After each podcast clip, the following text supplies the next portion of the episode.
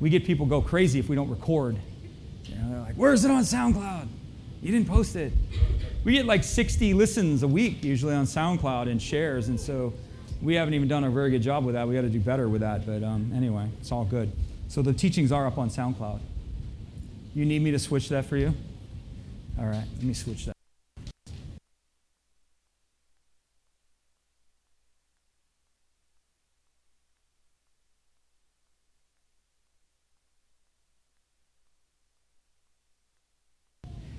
Like magic. There it is.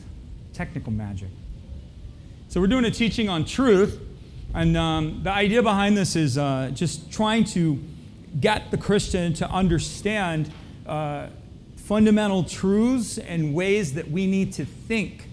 You know, we are part of a system. I don't know if you're, you're aware of that. Jesus said, You're in the world, but you're not of it. So when the Bible is talking about a world, it's not using the world, the word world, as a physical place. It uses a Greek word called cosmos or cosmos, and it means system. So what the scripture is telling us is that you are part of a system, but you are not of that system. That's what the Bible is telling us. And primarily, the type of system that we find within the world is a system of thinking. So we are part, we find ourselves in a world that is a system of thinking, a way of thinking. But what the Bible is telling us is that we are not part of that world. So, what the scripture teaches the believer is to be transformed by the renewing of our mind. And really, what that means is that our transformation comes by changing the way that we think. Right? We begin, we are trained as Christians. We're not to have the mind of the world, we're to have the mind of Christ. We're to be united. We are to think from heaven to earth, but we are also to think the way that the Bible teaches us to think. We're to ki- think from kingdom perspectives. All things are possible, is what the Bible says. We have to think according to kingdom perspectives. Would, uh, Sugar Ray, would you grab me a bottle of water? Thanks, man. oh, never mind. I got one. Thanks, man. Thank you. His name's Raymond, but I call him Sugar Ray, so. Somebody's like, Sugar Ray Leonard's here? I'm like, no. No, just my friend Sugar Ray. Anyway, so we have to think along kingdom perspective. So today we're going to talk about that's what we've been teaching the last few weeks. Has just been about who God is and thinking and understanding who He is, thinking and understanding where, where sin comes from, where evil comes from, what the authority of the believer is. We have to think according to the promises. We have to understand um, all of these things, and this is a big part of it. Is that the reason why Jesus came? And, the, and what this is significant is, is this relates directly back to our identity. Jesus came for a lot of reasons. There's 21 times, 21 different claims in the scripture of why Jesus said he came, or where the Bible points to why he came. And so Jesus says, I came to, I came to destroy the works of the, level, the devil. He came to seek and save the lost. He came to give his life away. He came to bring abundant life. He came to preach the kingdom. He came to bear witness of the truth. Those are just a few of them. What we would say in theological terms is those are subpoints. There is an arcing point or a main point in which the subpoints come under. What was the main point that he came to do? The main thing he came to do was to reveal the Father. That is the number one thing he came to do, to reveal to us the Father. He said, I and the Father are one. If you've seen me, you've seen the Father. Jesus refers to this type of talking all the way through. He says, All things are delivered to me by my Father, and no, and no one knows the Son but the Father, neither can any know the Father except by the Son, and who the Son reveals them to. So Jesus came to reveal the Father. He said, I'm the way, the truth, and the life. No one comes unto the Father but by me. Right? So the point was to bring us to the Father. Jesus, said, Jesus tells his disciples, The Father has sent me. He said, Of my own will I can do nothing. I seek not my own will, but the will of the Father who sent me. So we have to understand Jesus. This is going to relate directly back to us, and we're going to connect to this here in a second. Jesus, equal with God, fully God, he was always God, always has been God, always will be God, co equal, part of a trinity, a triune Godhead, Father, Son, and Spirit. Jesus humbled himself beneath the will of the Father. He humbled himself beneath the created angels, he humbled himself beneath man himself. Jesus went as low as he could possibly go in order to lift us up. So Christ humbles himself, sets aside his will, and takes on the will of the Father. What is the will of the Father? The will of the Father is that we would have a way to return to him. We get this? Understanding this? So Jesus humbles himself beneath the will of the Father. The Father's will was that mankind had separated ourselves from him. The Bible uses the word offense. We've offended God. That's what it means. There's different types of sin. There's two different words for sin in the scripture. We teach this here just so that we can understand the dynamics of sin. There's the sin that leads unto death, which is the offense, which means we've pushed God away. Then there's the sin that causes you to miss destiny. The sin that leads to offense is when we return to Jesus, we become born again. The sin of offense or the sin of condemnation is removed from the life of the Christian. And there is therefore now no condemnation to those who are in Christ Jesus. What does that mean? Well, like what we've done is we've pushed God away. Our ancestors pushed him away. Isaiah says it like this All we like sheep have gone astray, each one of us to our own way, offending God. To offend means to push away. We've pushed God away, and the Lord has laid upon him, that is Christ, the iniquity of us all. So, to become born again, a person has to deal with the iniquity of rejecting God. There are not many gods, there's one. There's not many ways to God, there's one. Right? There is a God. The Bible says the fool in his heart says there is no God. So we return to God by calling Jesus Lord. And the reason that we have to call Jesus Lord is because we've called ourselves Lord. If you don't believe that man calls, calls himself Lord, just look around you. Look around you. We have the idolatry of the mind and the idolatry of the heart. In other words, we worship what we think. We think that what we think is God. If we don't believe it and perceive it, then it cannot possibly be real. Well, I don't believe there is a God. Well, it doesn't matter what you believe. That, that does not matter. Truth is what matters. I don't believe, I tell Christians I don't believe in gravity, but if I get up on a building and I jump, gravity is going to talk to me all the way down. Right? You believe in me now? Oh, you know, Jesus is real whether we believe him or not. Man think man is so arrogant that we think in our own conscience we can excuse him away simply by not believing in him. That's complete delusion. You can't say, well, I don't believe in him, so therefore he's not there. That again is the height of our sin. We think we're God. We think we hold the power over everything, and we don't. And so when we return to Christ, we have to acknowledge him as Lord. To become born again, you are surrendering your life. It's not just a prayer, and you're not, sent, you're not signing an insurance policy. According to the gospel, it is a conversion upon which you have surrendered your life. Your life has been taken from you, and the life of Christ is now imparted to you. That's why you're like, wow, I'm born again, because the life of Jesus has just come inside of you. And so we have to understand Christ came and he humbled himself and he became low in order to reveal the Father. This has very important implications for the Christian because we have got to understand this concept. Jesus came to reveal to us the Father. So if we understand that God is our Father, then we must be what? What are we? Sons and daughters, right? To all who received him, he gave them the power to become the sons and daughters of God. That's what it says, even to those who believe on his name. Not all are the children of God. This again, let me just blow this one right out of the water. Well, we're all God's children. No, we're not. We're all God's creation. We are not all God's children. Fact. Say, I don't like that. What doesn't matter? That's the facts. You become God's child when you receive Christ as Lord. You're adopted into the family. If Jesus is not your Lord, you are not God's child. You are his creation, but you are not his child. We are born again, born into the family of God through Christ alone. Apart from Christ, we are born unto sin. We are created by God, not by the sin. We are created, but we are not his children. So it's important to understand that. The Christian is unique. We are separated from all others upon the earth. We are the apple of God's eye. We are the family of God. And guess what? The bread is for the children. Mm-hmm. The children sit at the table. The children get what the Father offers. We're not dogs. We're not outcasts. You are not equal with the unbeliever. You are not. You say God loves the unbeliever. Yes, He does, but He loves those of His household more. If He loved us while we were sinners, how much more does He love us now? So the Bible says the, love, the level of love increases when we become his child. He gives nations for the ransom for his children. He'll throw Egypt to the wind in order to save his children. He'll give up, he'll give up industries, he'll do whatever he's got to do, but he will bless his children. You are not ordinary. You got to get that in your head. You got to get it in your heart, And you got to begin to understand who you are.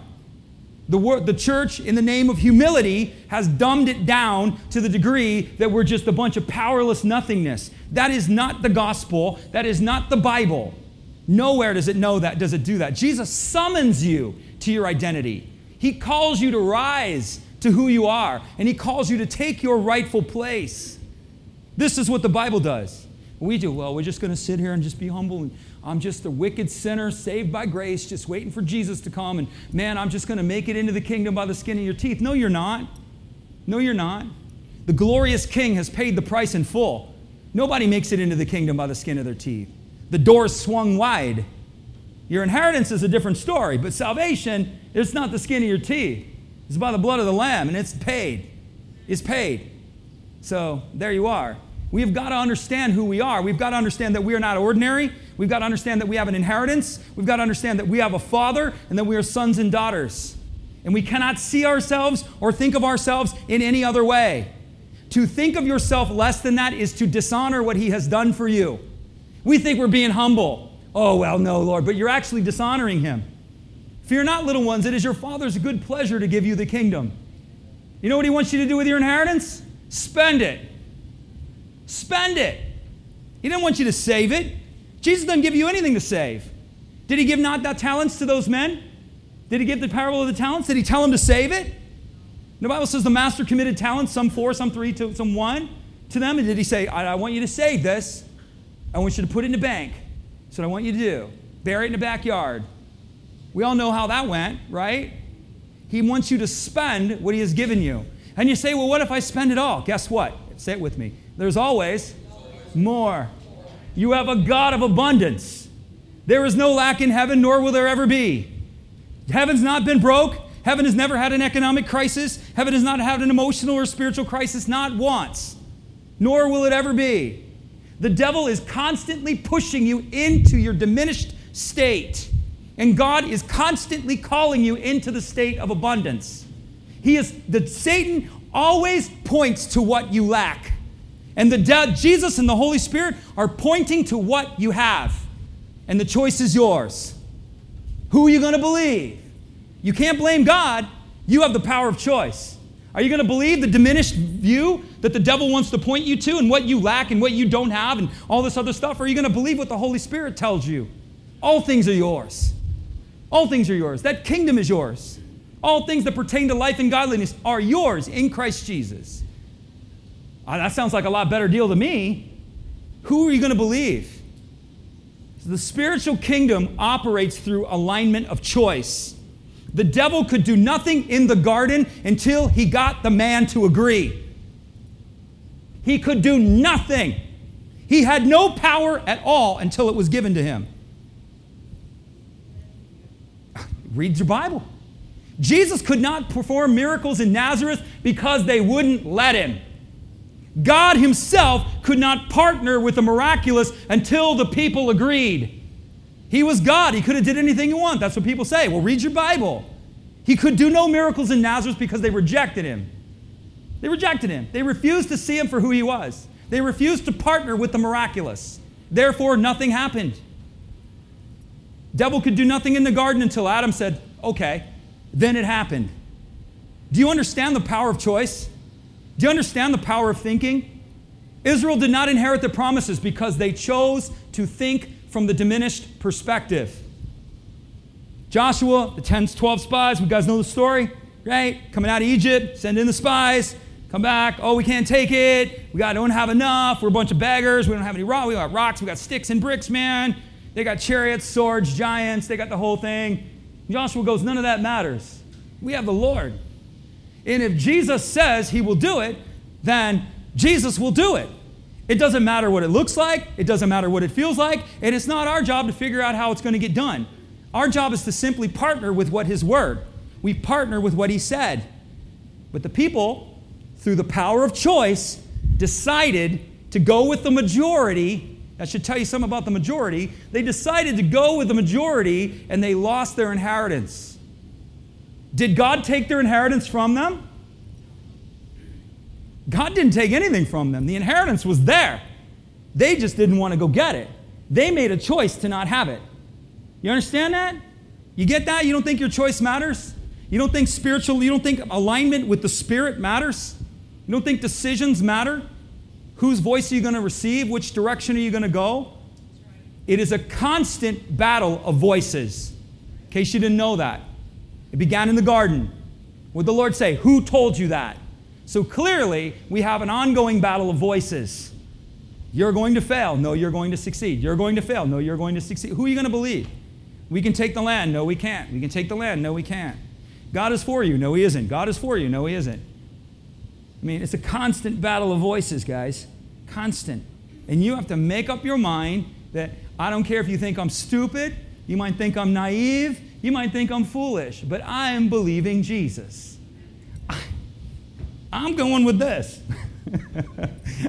I got one check to write, and I'm writing it and I'm cashing it over here. Right? I got one life to give, and I'm giving it here. I'm not giving it over here. I refuse to waste my time and my energy into foolish things. I refuse to follow the crowd. I want the narrow way. I want the high calling. I want the mountain. You should too. You should too. Come on. That's right. Jesus came to reveal the Father. Next slide, please. What does this mean? How did he do that? So, everything Jesus did, if you're reading your Bible from your perspective and you see everything he did was to reveal the Father. So, when he performed a miracle, he was saying, Your Father is powerful. Your Father cares. Your Father sees. That's what he did. The Father is loving. He pushed every button that could be pushed, right? I think it's John chapter 5. Jesus goes and heals a blind man. They're like, oh my gosh. They, they didn't even ask, or no, take up your bed mat. They didn't even ask, like, you know, they weren't even astounded at the miracle. They were just freaked out because it happened on the Sabbath. Whoa, why are you doing walking? Hey, man, weren't you lame? Why are you walking around on the Sabbath? Who, the, the man who healed me told me I could walk. Who told you you could be healed? How dare you say Jesus heals? Who are you? I want you to bring that woman up here. You told me somebody was healed of hepatitis C? Absolutely. Completely cured. Free. First, in between first services, she just testified. And if I'd have got her to stick around a little bit more, I would have brought her up here if we'd have had the time. And I would say, testify. Incurable disease, not in Jesus' economy, not in his world, people. We manifest it through right fuel use and continued practice, but we will manifest these miracles. We see miracles here, you know why? Because we pray for miracles. We see people here, why? Sherry asked if you, probably six or eight people raised their hand that's received healing here. Why is that? Because we pray for people to be healed. People in church don't see miracles because they don't pray for the miracle. Just like the Pharisees, how dare you? Who told you you could be healed? Who told you that? Who told you you could walk around with a mat? Don't you know it's the Sabbath? I'm sorry, the dude was lame and he's walking. Does anybody not get that? We're the same way. Oh, I don't know about that. That's some psychosomatic healing. I'm not too sure about that because God doesn't heal today. yeah, that's how we are. Fools. Kingdom walks right past us and we don't even know it. Jesus said, You discern the sky and you can tell the weather, but can you discern when I'm visiting you? Can you discern your visitation? Can you tell when I'm among you? You can look at the weather channel and go, Oh, it's going to rain tomorrow. That's basically what he was saying. But you can't discern an hour of visitation? You are so dull in the spirit that you can't tell when I'm in your midst? We started this church, man. Crazy story, nuts, crazy, crazy, crazy. Don't want to get into much in it, but we had a lot of crazy activity. And it was like, I didn't even know what to do. But there was a lot of things happening. I won't get into it, some positive, some negative. And I was asking the Lord, what am I doing? What the heck is going on? And the Lord said, If I cast out Satan by the finger of God, surely the kingdom has come among you. I saw lots of demonic deliverance when we first started this church. I was freaking out. I didn't want to do it anymore because I was way over my head. Way over my head.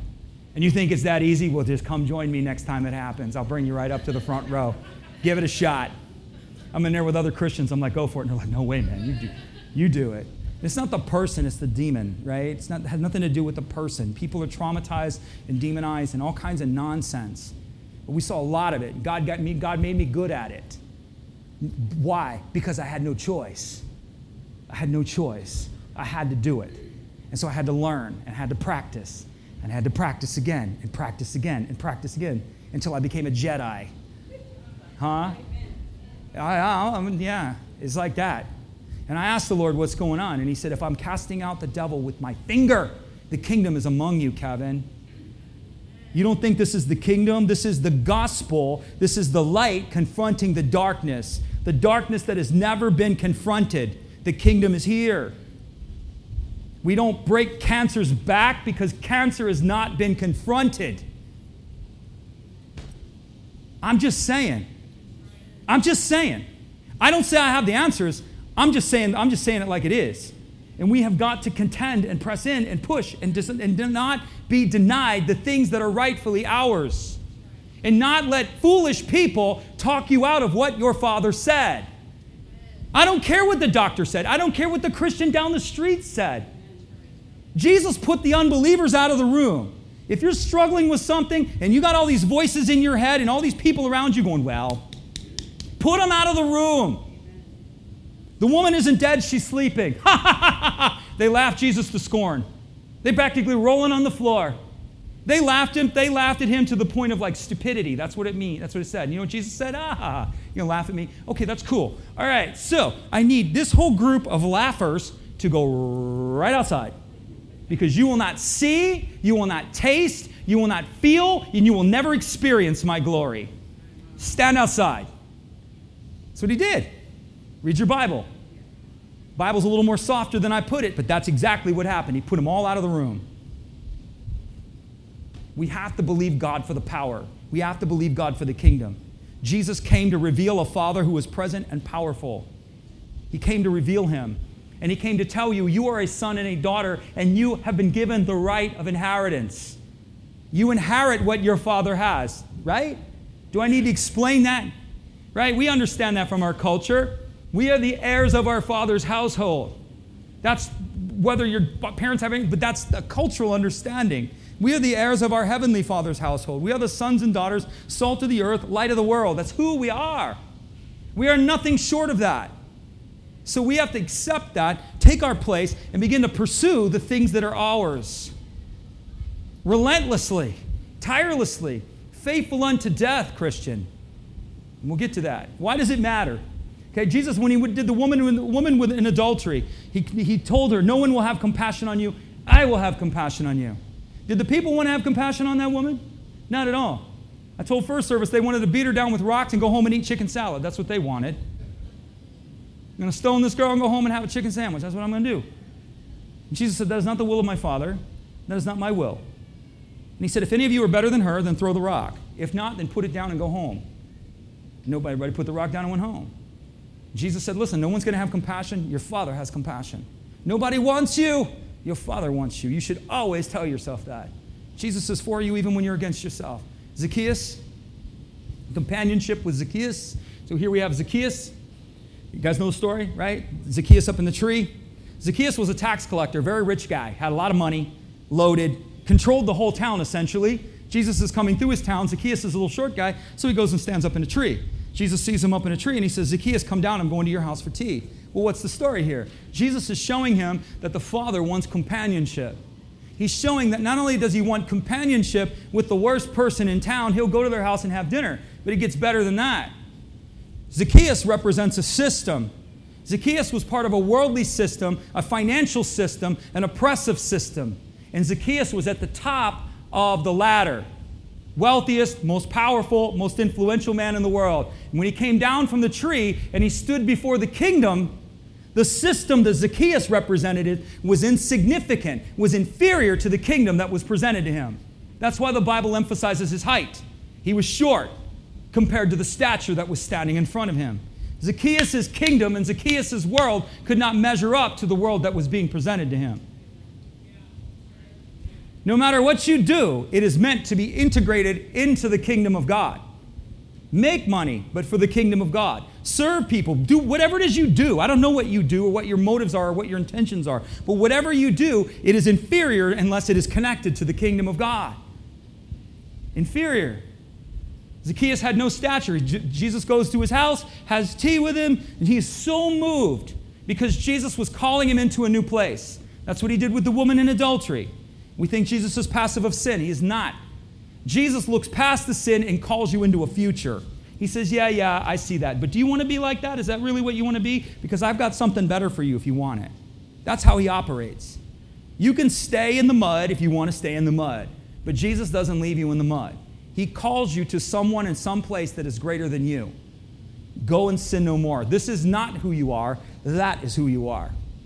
Zacchaeus, being in the presence of Jesus and Jesus at his table, was so moved that Jesus was welcoming him into his company that Zacchaeus said, Whatever I've taken from anyone, I'm going to repay. Whatever I've stolen, I'm going to give it back. I'm no longer going to be a dishonest person. I'm going to do this honestly, and I'm going to use my resources for the glory of God. And I'm paraphrasing, of course. And Jesus said to him, Surely the kingdom has come upon this house. He encountered Jesus, completely transformed, everything shifts, new identity comes, it happens. Jesus cares, Jesus wants companionship. He shows this father that he, this is who this father is. Why does it matter? Because everything comes back to family. The kingdom of God is not a government, it, it is not a, religion, a human government. It is not a corporation, and it is not a religion. It is a family. Father, sons, and daughters. The church itself is a family. We are brothers and sisters. That's who we are. We're created as brothers and sisters. So it's imperative that we understand that concept of father, but that we understand that Jesus has called us to be sons and daughters. Hebrews says this we, we see Jesus who was made lower than the angels. See, there he humbled himself, he went all the way down for the suffering of death. He became humble in order that he might die, be crowned with glory and honor, that by the grace of God he would taste death for you. He died for you. There's the story. For it was fitting for him, for whom are all things, and by him are all things. So the Creator died for the creation, that he might bring what? Why did he do it? To bring many sons and daughters to glory. So there's our phrasing Jesus died not just to save you, but to bring sons and daughters into the glory, which is the goodness. You understand terms here at Elevate. Glory means goodness. Bring sons and daughters into the goodness of God. That's what he did. So we're called, Christ died, that we would become sons and daughters. You have to see yourself. Everything you do, it's because you're a son and daughter. You don't do it for any other motivation. I am Christ's son, I am the son of my heavenly Father. Does this bring honor to my Heavenly Father? This is who I am. Everything is done from that perspective. Next slide. Does this make sense? You guys are really quiet. Yeah? Got a couple of nodders, so yeah. Understanding your identity and sons and daughters and the implications. You know why? Because you have a Heavenly Father that is extremely good and is extremely kind. I don't care what the devil told you. Your Heavenly Father is extremely good all the time and He is extremely kind. He has crazy love for you, and you can and li- you can have and live from His love and His restoration. That's what you got to understand. Jesus and your Father is for you even when you're against yourself. That's who He is. He loves you even when you don't love you. He is for you even when you're not. He loves you. He's crazy loving for you. Say this with me. My heavenly Father is greater than I think. Therefore, I must change the way I think. We have got to change our thinking to accommodate the, who God is. We limit God to the limitness of our understanding. Again, it's idolatry of the mind and heart. We have got to open up and understand Him from the perspectives that He says He is. And you cannot do that with your intellect. Human intellect will not understand God. The Lord is understood from the Spirit through the imagination. The imagination is the room that's big enough to hold the Lord. You can imagine some pretty crazy things, right? You can't think about the impossible, but you can imagine the impossible because your mind is constantly working again. Well, that's not possible. You can't possibly walk on water. That's you know, mind is kind of clicking through all of the limitations of that, but your imagination has no problem with that. You can see that. You're like, yeah, I can see that happening. Yeah, I can totally see that. It's your imagination. And so we understand who God is, not through our mind, but through the Spirit and through the imagination. What kind of worshipers is the Father looking for? Help me out. Jesus said the Father seeks those who will worship him in what? There and true. That's right. So it's in the Spirit, into truth. So we have a Father who's extremely good. He's greater than the way that we think. We have to change the way we think we have to believe that God loves us, He is for us, He is not against us, no matter what we're experiencing, no matter what your emotions are telling you, no matter what your circumstances are telling you. It is a determined force of will. My God is for me. I don't want to hear anything else because that is the truth. If God is for us, who could be against us? Am I wrong?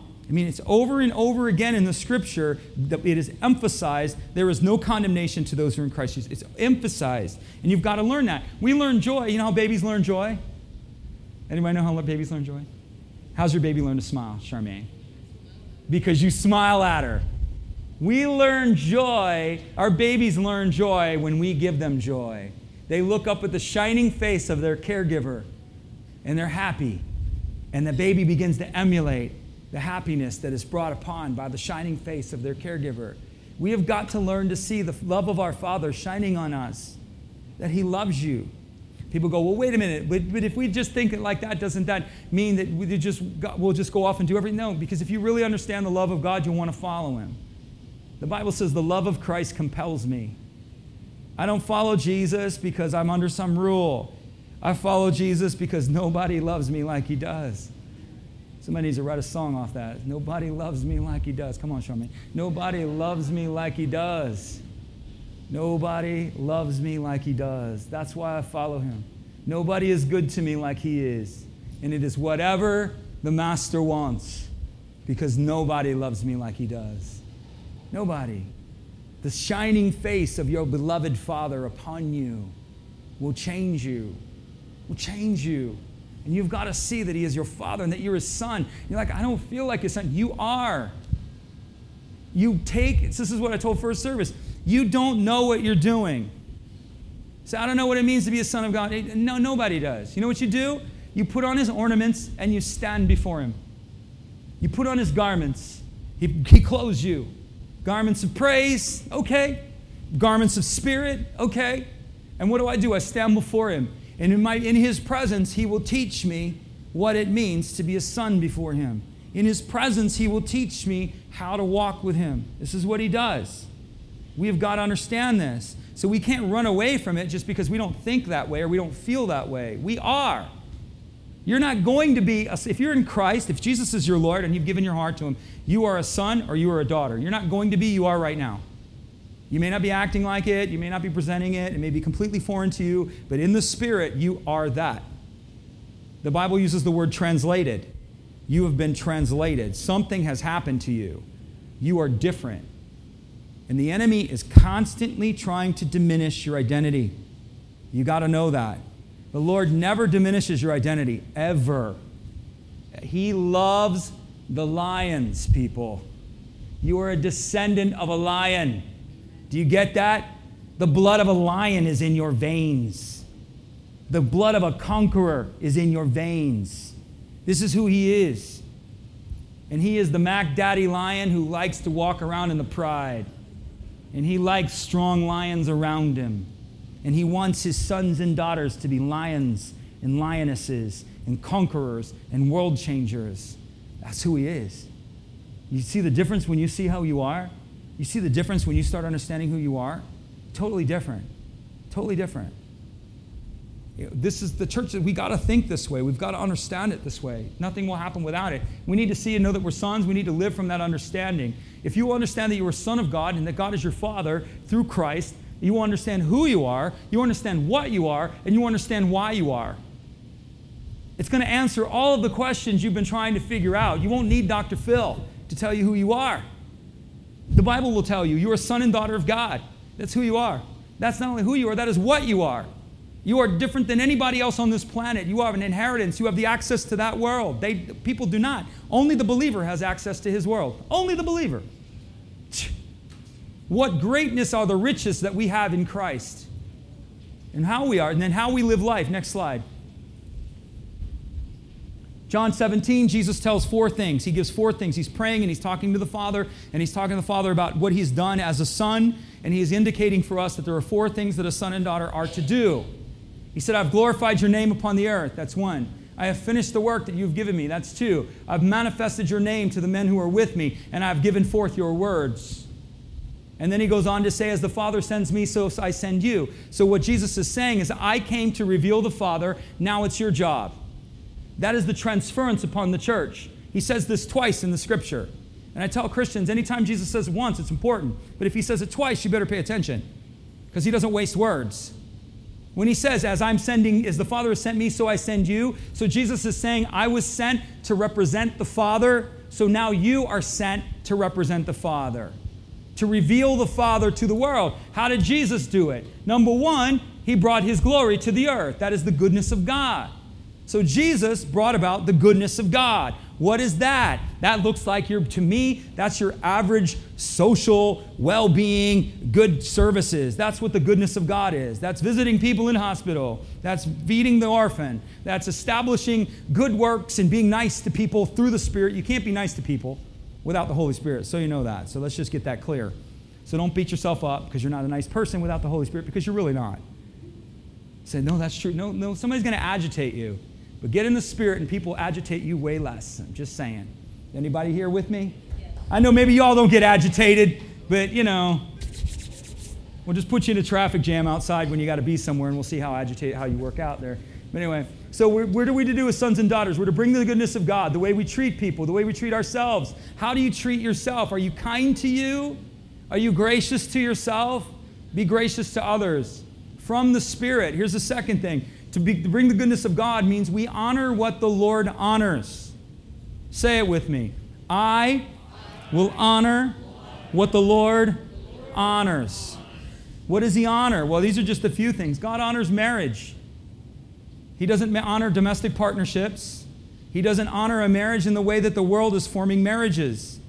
I know that's a shock, and I know that doesn't sound loving, but that is a twisted way that the world has presented it. That is not the gospel.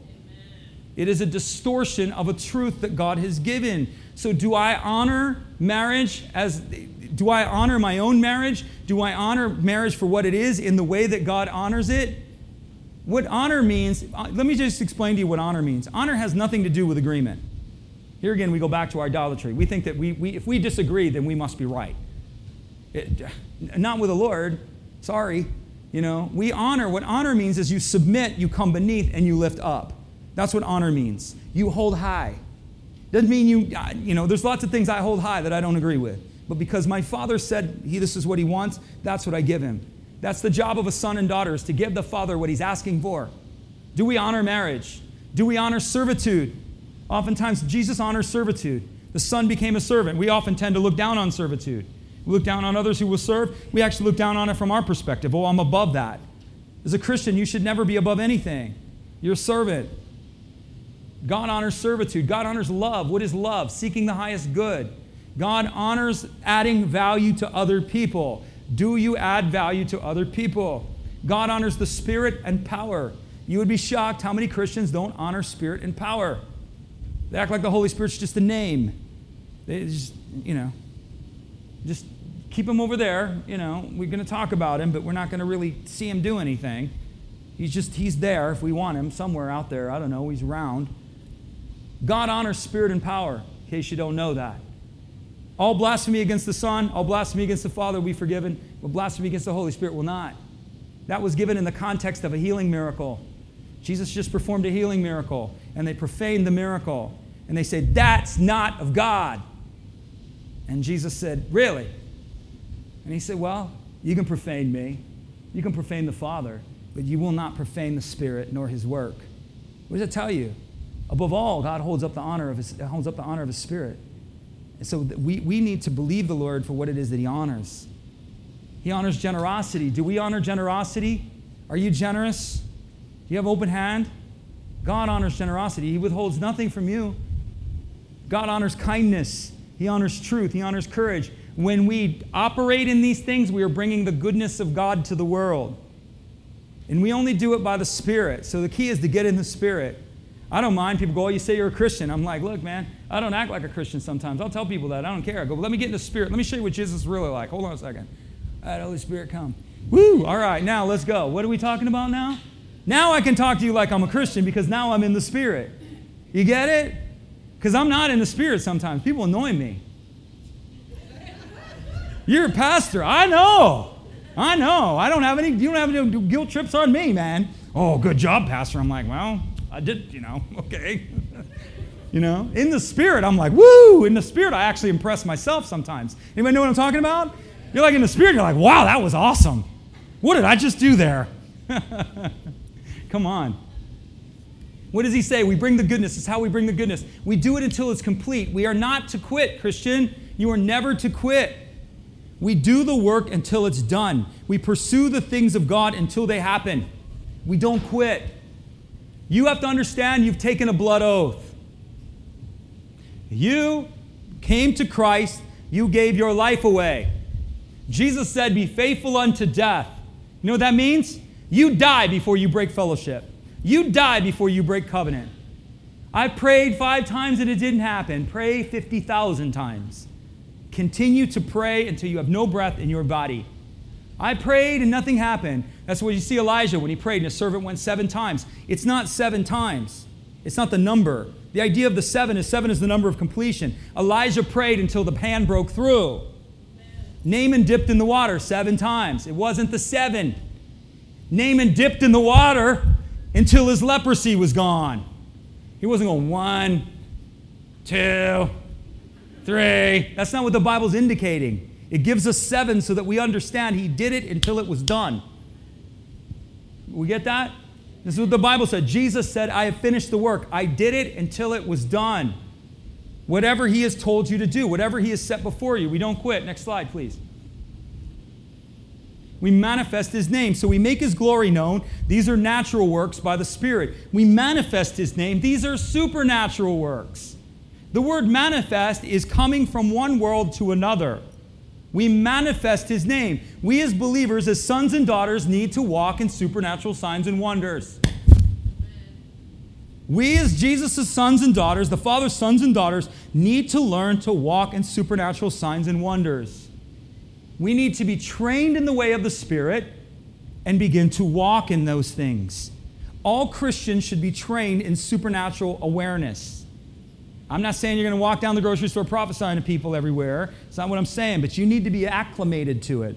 You need to be familiar with the terms, and you need to be familiar with the atmosphere, and you need to be familiar with the presence when He's activating.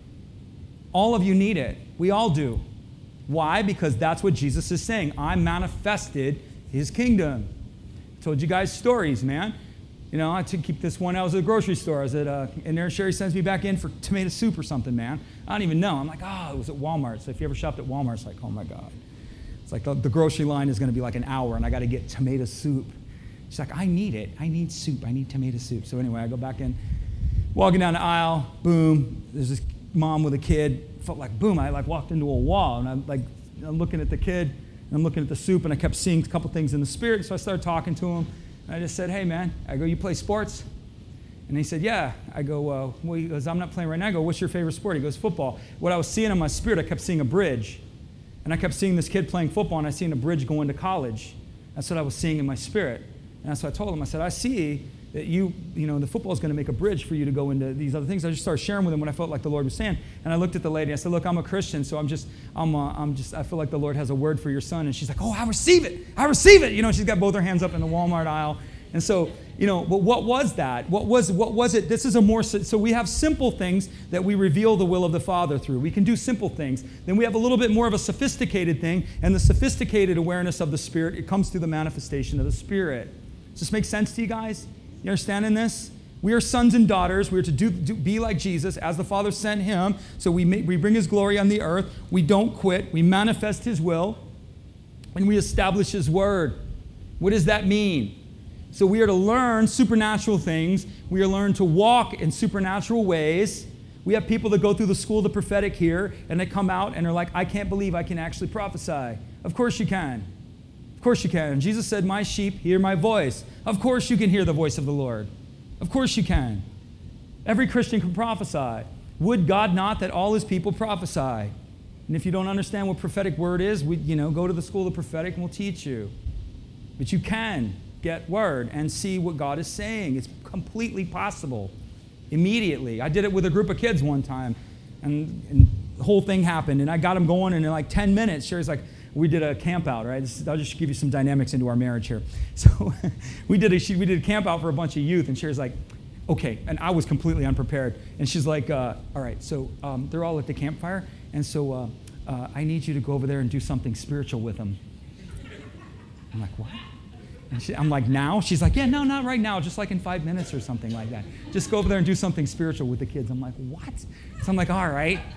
So I'm just kind of going over there. I'm like, what am I going to do? And I'm like, okay, I'm going to activate them. I'm going to get them to hear the Lord, and I'm going to get start them, get them to prophesy to each other. And they were all kind of skeptical against it, man. But once it started, I couldn't get them to stop. They were all prophesying. Remember that? They were all prophesying. They all start prophesying. All, with about 20 minutes, they're all prophesying. Why? Because they have the Holy Spirit in them. Spirit of prophecy. It's who He is. Anyone can. You can acquire higher levels of it and grow in it just like anything else. But you can prophesy. We have to learn these things. There's a purpose for these things. It's how we reveal the Lord to these, th- to these people. We were eating uh, dinner. We had a breakfast. Uh, we got lots of stories like this, but there was one I was having. Bur- we were having burgers down in at this restaurant. And this waitress kept up coming up to us, and of course Hank, he'll put me out there. You know, then I, so you know what I do when I go to breakfast or go eat with Hank? I try to put him out there now. Hank goes, uh, he goes, uh, so Kevin, you got a word for this waitress? I'm like, what? Like now, right, right this second? You know, and so now I start putting him out there. Hank, you got a word for her? But anyway, I started giving her this word, and I kept saying, you know, you're a mother, and I kept seeing a girl. I said a little girl, and then I named a name. I can't even remember the name I named. And I said, I see you as a mother. And I said, I don't know if this is in the future. I said, Are you a mom? She said, No, not at all. I said, Well, I think in the future you're going to have, a, you know, maybe you're going to be a good mom. And, and I see this daughter, and I named a name. She takes like three steps back, and she looks at me. Didn't she? Is this crazy? And she said, My best friend just had a baby, and it was a daughter, and was named the name that I named. And she said, And she made me the godmother.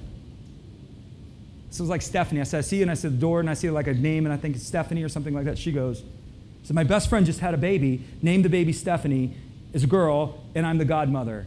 Well, what was the point of that? To reveal the Father. So off of that word, I said to her, You see that God sees you. You see that God above sees you and He cares. You see, He loves you. He loves you enough to speak to you in this room, in this environment, and it just opened up a whole world of conversation. You want to witness to people, learn to prophesy. You'll never, I used to go to cold call evangelism. I'm all down. I mean, I'd be out on the street, boom, boom, boom, handing people out, walking up to people. Hey, man, you know Jesus? You know Jesus? I, I'm, I'm down with cold call evangelism. I used to do it all the time. But start prophesying. Learn to get a prophetic word, and God will speak, and you walk up and you go, hey, you play football, man? Yeah, what's your best word? No, no, no. You know, so I feel like the Lord is saying this to you, and then the lady's like, oh my gosh, oh my gosh. Whole conversation. I could have talked to her for a half an hour about Jesus off of a word, opened up the whole thing. Same thing with that girl in the restaurant. She's, she, she started crying at the table and everything, right? This is bawling, you know, crazy. The, the issues of the heart are revealed. The Father comes into the room. The presence, that's the manifestation. Who can bring that? The sons and the daughters. Only you. Huh? Only you and only me. No one else can bring that. We bring that. We establish His Word. We, we set up, our responsibility as Christians is to establish churches that teach the gospel. Your responsibility my responsibility is to establish churches that teach the gospel. We have given the words that you have spoken. This is how the words God has spoken goes forth. It's through the establishment of churches. Yes, there are other ways, but this is the primary way. Are all teachers? No, but all support and play a role in the church. These are the ways, if we do not operate in these ways, we're not fully operating as sons and daughters. So if you're a Christian and you belong to a church and you will not support that financially, spiritually, or with your, with your uh, talents, you are not operating as a son and a daughter. Your responsibility is to establish it. I do a church, I pastor a church because it's what my father wants. That's the only reason. I have no vainglory. I have no intention. I don't need to sign 8 by 10s. I don't need to be a rock star. Only thing I'm trying to do is bring glory to the one who called me and bring glory to the one who gave me something. You are responsible to take what you've given him and give him glory. And one of the primary responsibilities is to establish churches. Establish churches. We are responsible as believers. It's not you, Jesus, and your Bible at home. That's not in the scripture. That's not in the gospel. The culture has diminished it to break the back of the church. Say, oh, there's a lot of bad churches out there. Yeah, there's a lot of good ones too. You know? Find one, find this one, connect to it, be a part of it, grow through it, go through the processes and become who you're supposed to be. There's no lone rangers. There's no lone rangers. We're called into the family. We're not to walk alone. Our gifts, talents, and abilities and resources. Last, last two slides, real quick. I'm going to run through this. This is important. Say, do we understand that we have a responsibility as sons and daughters? We understand that?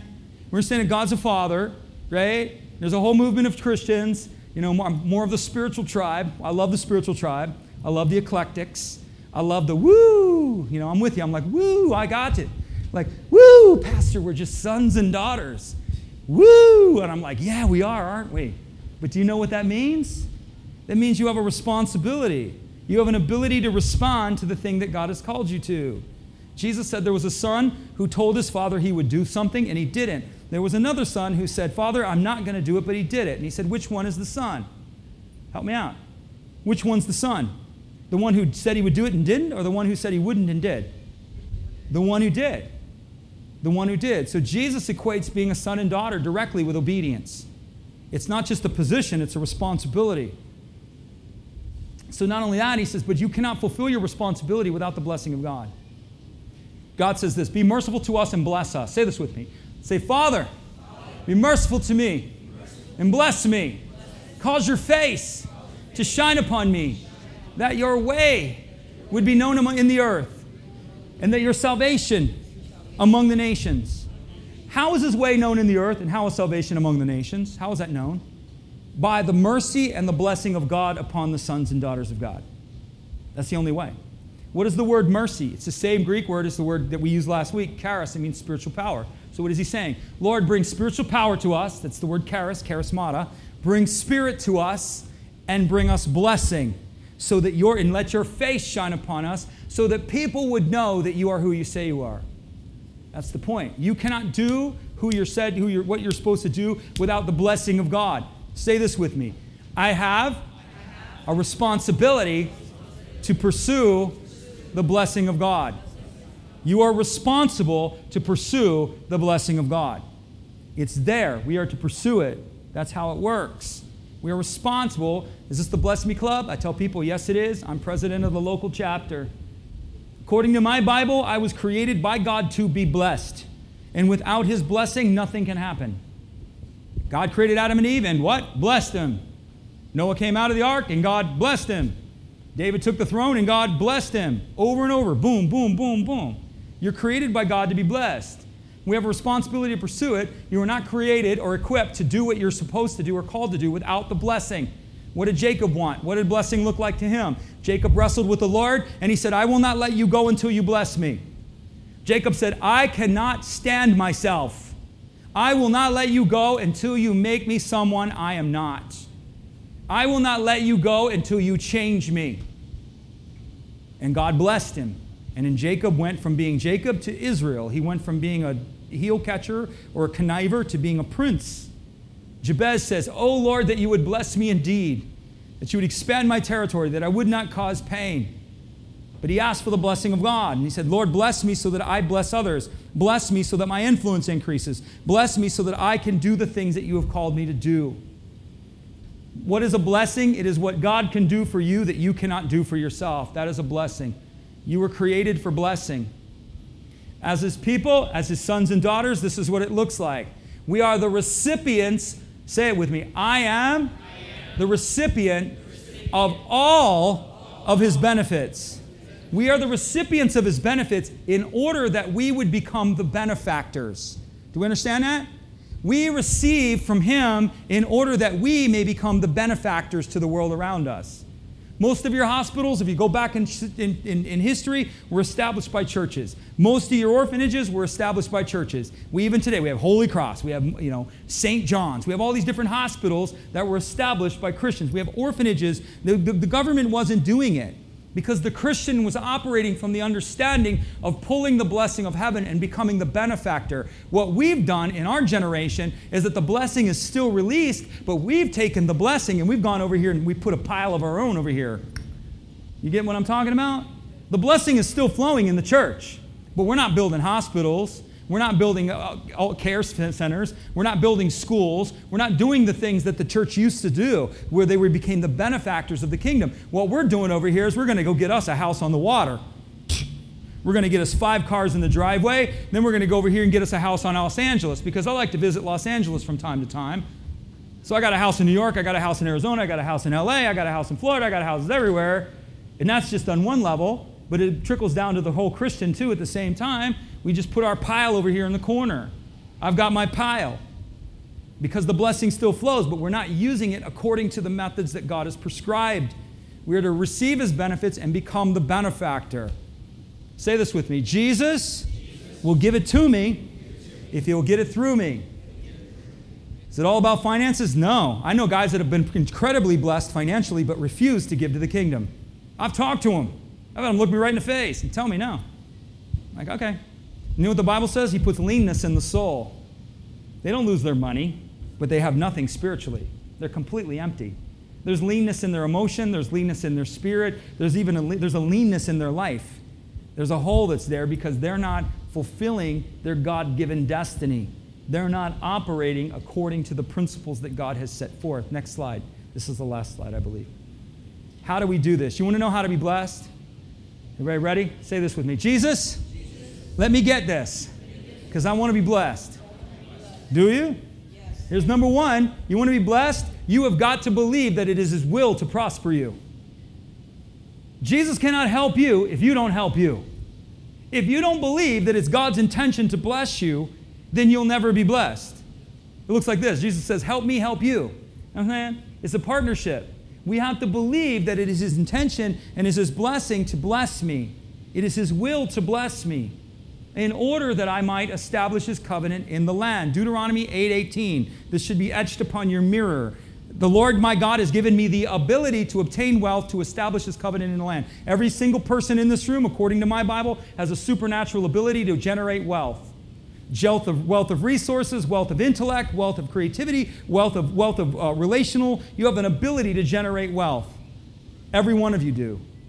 Every single one of us do. We have a creative ability to generate some form of wealth in order that God's covenant may be established, in order that there would be a blessing for His glory that would come out of that. You have it. It's not an if, it's a, it's a, it's a yeah. It's there. So, how do we do it? Number one, you got to believe that it's His will to prosper you. If you don't believe that, nobody can help you. Nobody can help you. You have to believe it. You have to push everything aside and go, Lord, I believe it's your will to prosper me. And then once you get to that position, you have to submit yourself to the process. Here's where it gets real sticky. Yeah, right, ouch, right? You get people skipping around, oh, I believe it's God's will to prosper me, it's God's will to prosper me. My question is this do you submit yourself to the process that's required for that blessing? Every blessing has a process attached to it. Every one of them. Right? do what the blessing requires. Here's what it says in marriage. Marriage looks like a partnership between two people in the Lord. If you want the blessing in marriage, the Bible says this Husbands, love your wife as Christ loved the church and, and gave himself for it. Wives, submit yourself in honor unto your husband. If there is no submission of honor, there is no blessing. If there is no love to the point of self sacrifice, there is no blessing. If you want the, blood, that's where all the problems of marriage comes from. Because the husband won't die to himself and the wife won't honor or respect him. Somehow, love and respect has fallen to the wayside, and therefore now there is no blessing. If you want blessing in marriage, both partners have to work on the thing that they're responsible for. I'm responsible to bring love, she's responsible to bring respect. That's the foundation of marriage. It doesn't mean that I don't respect Sherry, and it doesn't mean that she doesn't love me. But we, we, uh, my dominant responsibility is to bring love. Her dominant responsibility is to bring respect and honor. And when we both bring that to the marriage, there's blessing.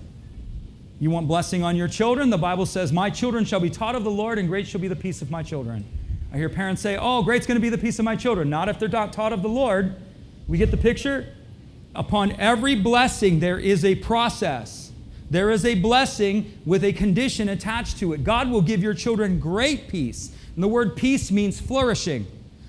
Great shall be the flourishing of my children. Why? Because they're taught of the Lord. Our children will flourish if we instill in them the gospel. Destiny, finances. Can we talk finances? God's got a financial plan, right? And if we want the financial plan, we have to operate according to the process that He has laid out financially. Tithes and offerings are the financial plan. There is no other. There isn't another. Say, God's going to bless me financially. Not if you don't tithe. Not if you don't tithe. And if he does, it's not going to be the blessing of fullness, and it won't come from him. It might come from your own hand, but it's nothing. If you can achieve this much on your own, imagine what you could do with the Spirit. Hello. Imagine what you could do with the Spirit. If you can do that much by force of will, imagine the gift that you carry if you'll activate it in the Spirit. Just imagine. Destiny. You want destiny? Destiny comes. Bible says, "Call upon me, and I will show you great and mighty things that you know not of." I don't know what my destiny is. I don't know what my feet. Well, have you called upon the Lord? Have you called upon Him and asked Him what your destiny is, Christian? Don't complain about your destiny if you haven't called upon the Lord. Don't complain about your destiny if you haven't asked Him. Then it tells you another place in Habakkuk that it says, Write the vision and make it plain upon tables. What is it that you want? What is it that God's shown you? The Bible tells me to write it down. Write it down, make it plain, so that the one that reads it may run with it. For though the vision tarry, wait for it, it will surely come. The Bible has a condition upon destiny. It says, Destiny will come to you if you will call upon the Lord, let Him show you, and then write it down and begin to take the steps that, you have ta- that He has given you. Tony Robbins didn't come up with write down the vision. The Bible had write down the vision long before Tony Robbins ever came up with that concept. Change. You want to know how you change? The Bible says, How can a young man claim to change his ways? How can a person change their ways? By taking counsel according to the word. You want to change your ways. You want to change your thinking. You want to be clean on the inside. Start reading your Bible. Reading your Bible and do it. Anybody want the restoration of wasted years? Here now, we're going to drive it right up into the driveway, and I'm going to sit down on your couch. All right? Here it is. We all have some years that we'd like to get back, don't we? All of us. The Bible tells us in Joel chapter 2 return to the Lord. Clearly, there's something happened here where we were not doing the right thing with the Lord. So the Bible says, return to the Lord with weeping and fasting. In other words, with repentance. Lord, I completely jacked that up. I completely screwed that up. Lord, help me. It says, rend your heart and not your garment. In other words, let your repentance or your heart be sincere before me. And he says, and I will restore to you what the cankerworm has eaten, what the palmer worm has eaten, what the consuming locust has eaten, and I will restore to you the waste. I don't even know what those things are. I have no idea, but that sounds like crazy. I don't know what it looks like, like consuming locusts. Can you just imagine? Like all these locusts, like consuming you? That's the picture of the Bible. Everything that's been consumed, God says, I'll give it back to you. All of the wasted years, I will give back to you. That is His promise. He will restore your years. He actually tells you, you will have restored youth if you'll learn to worship Him. They that wait, that is the idea of worshipful meditation, they that wait upon the Lord will renew their strength. He will renew you like the strength of the eagle, but you must wait upon him. You must worship him. You understand that? All of so if you want to be blessed, you got to believe it's God's will to bless you. I'm down. You know what I'm saying? I proclaim blessing over my life. I proclaim favor wherever I go. I proclaim open doors. Men freely give into my I'm not going to tell you everything because you're going to think I'm crazy. But anyway, men freely give into my hand. I'm blessed. Am I coming in? Blessed am I going out? I declare over my life, I declare over you this morning that blessings of God pursue you and overtake you. Deuteronomy 28 says, These blessings shall overtake you if you will do the things the Lord says. See again? Blessing, condition. Meet the condition, Christian. You got to believe it's His will, and you have to submit yourself to the process. Do what the blessing requires. And then he says, Cause your face to shine upon us. What does that mean? It means asking the Lord to show you his delight in you.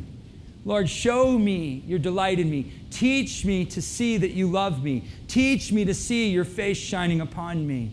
Teach me to see these things. Being able to see yourself in light of the crazy love and the crazy favor that Jesus has for you. Okay? You guys get anything out of this? Yeah? All right. So there you are. Man. Let me bless you. He's going to speak a blessing over you. This blessing comes from the book of Numbers, actually. And God told the priests that when you dismiss the people, you bless them this way. So I'm a biblicist. All right, that sounds good to me. It's called the Aaronic blessing, the blessing of Aaron. He said, May the Lord bless you. May the Lord keep you.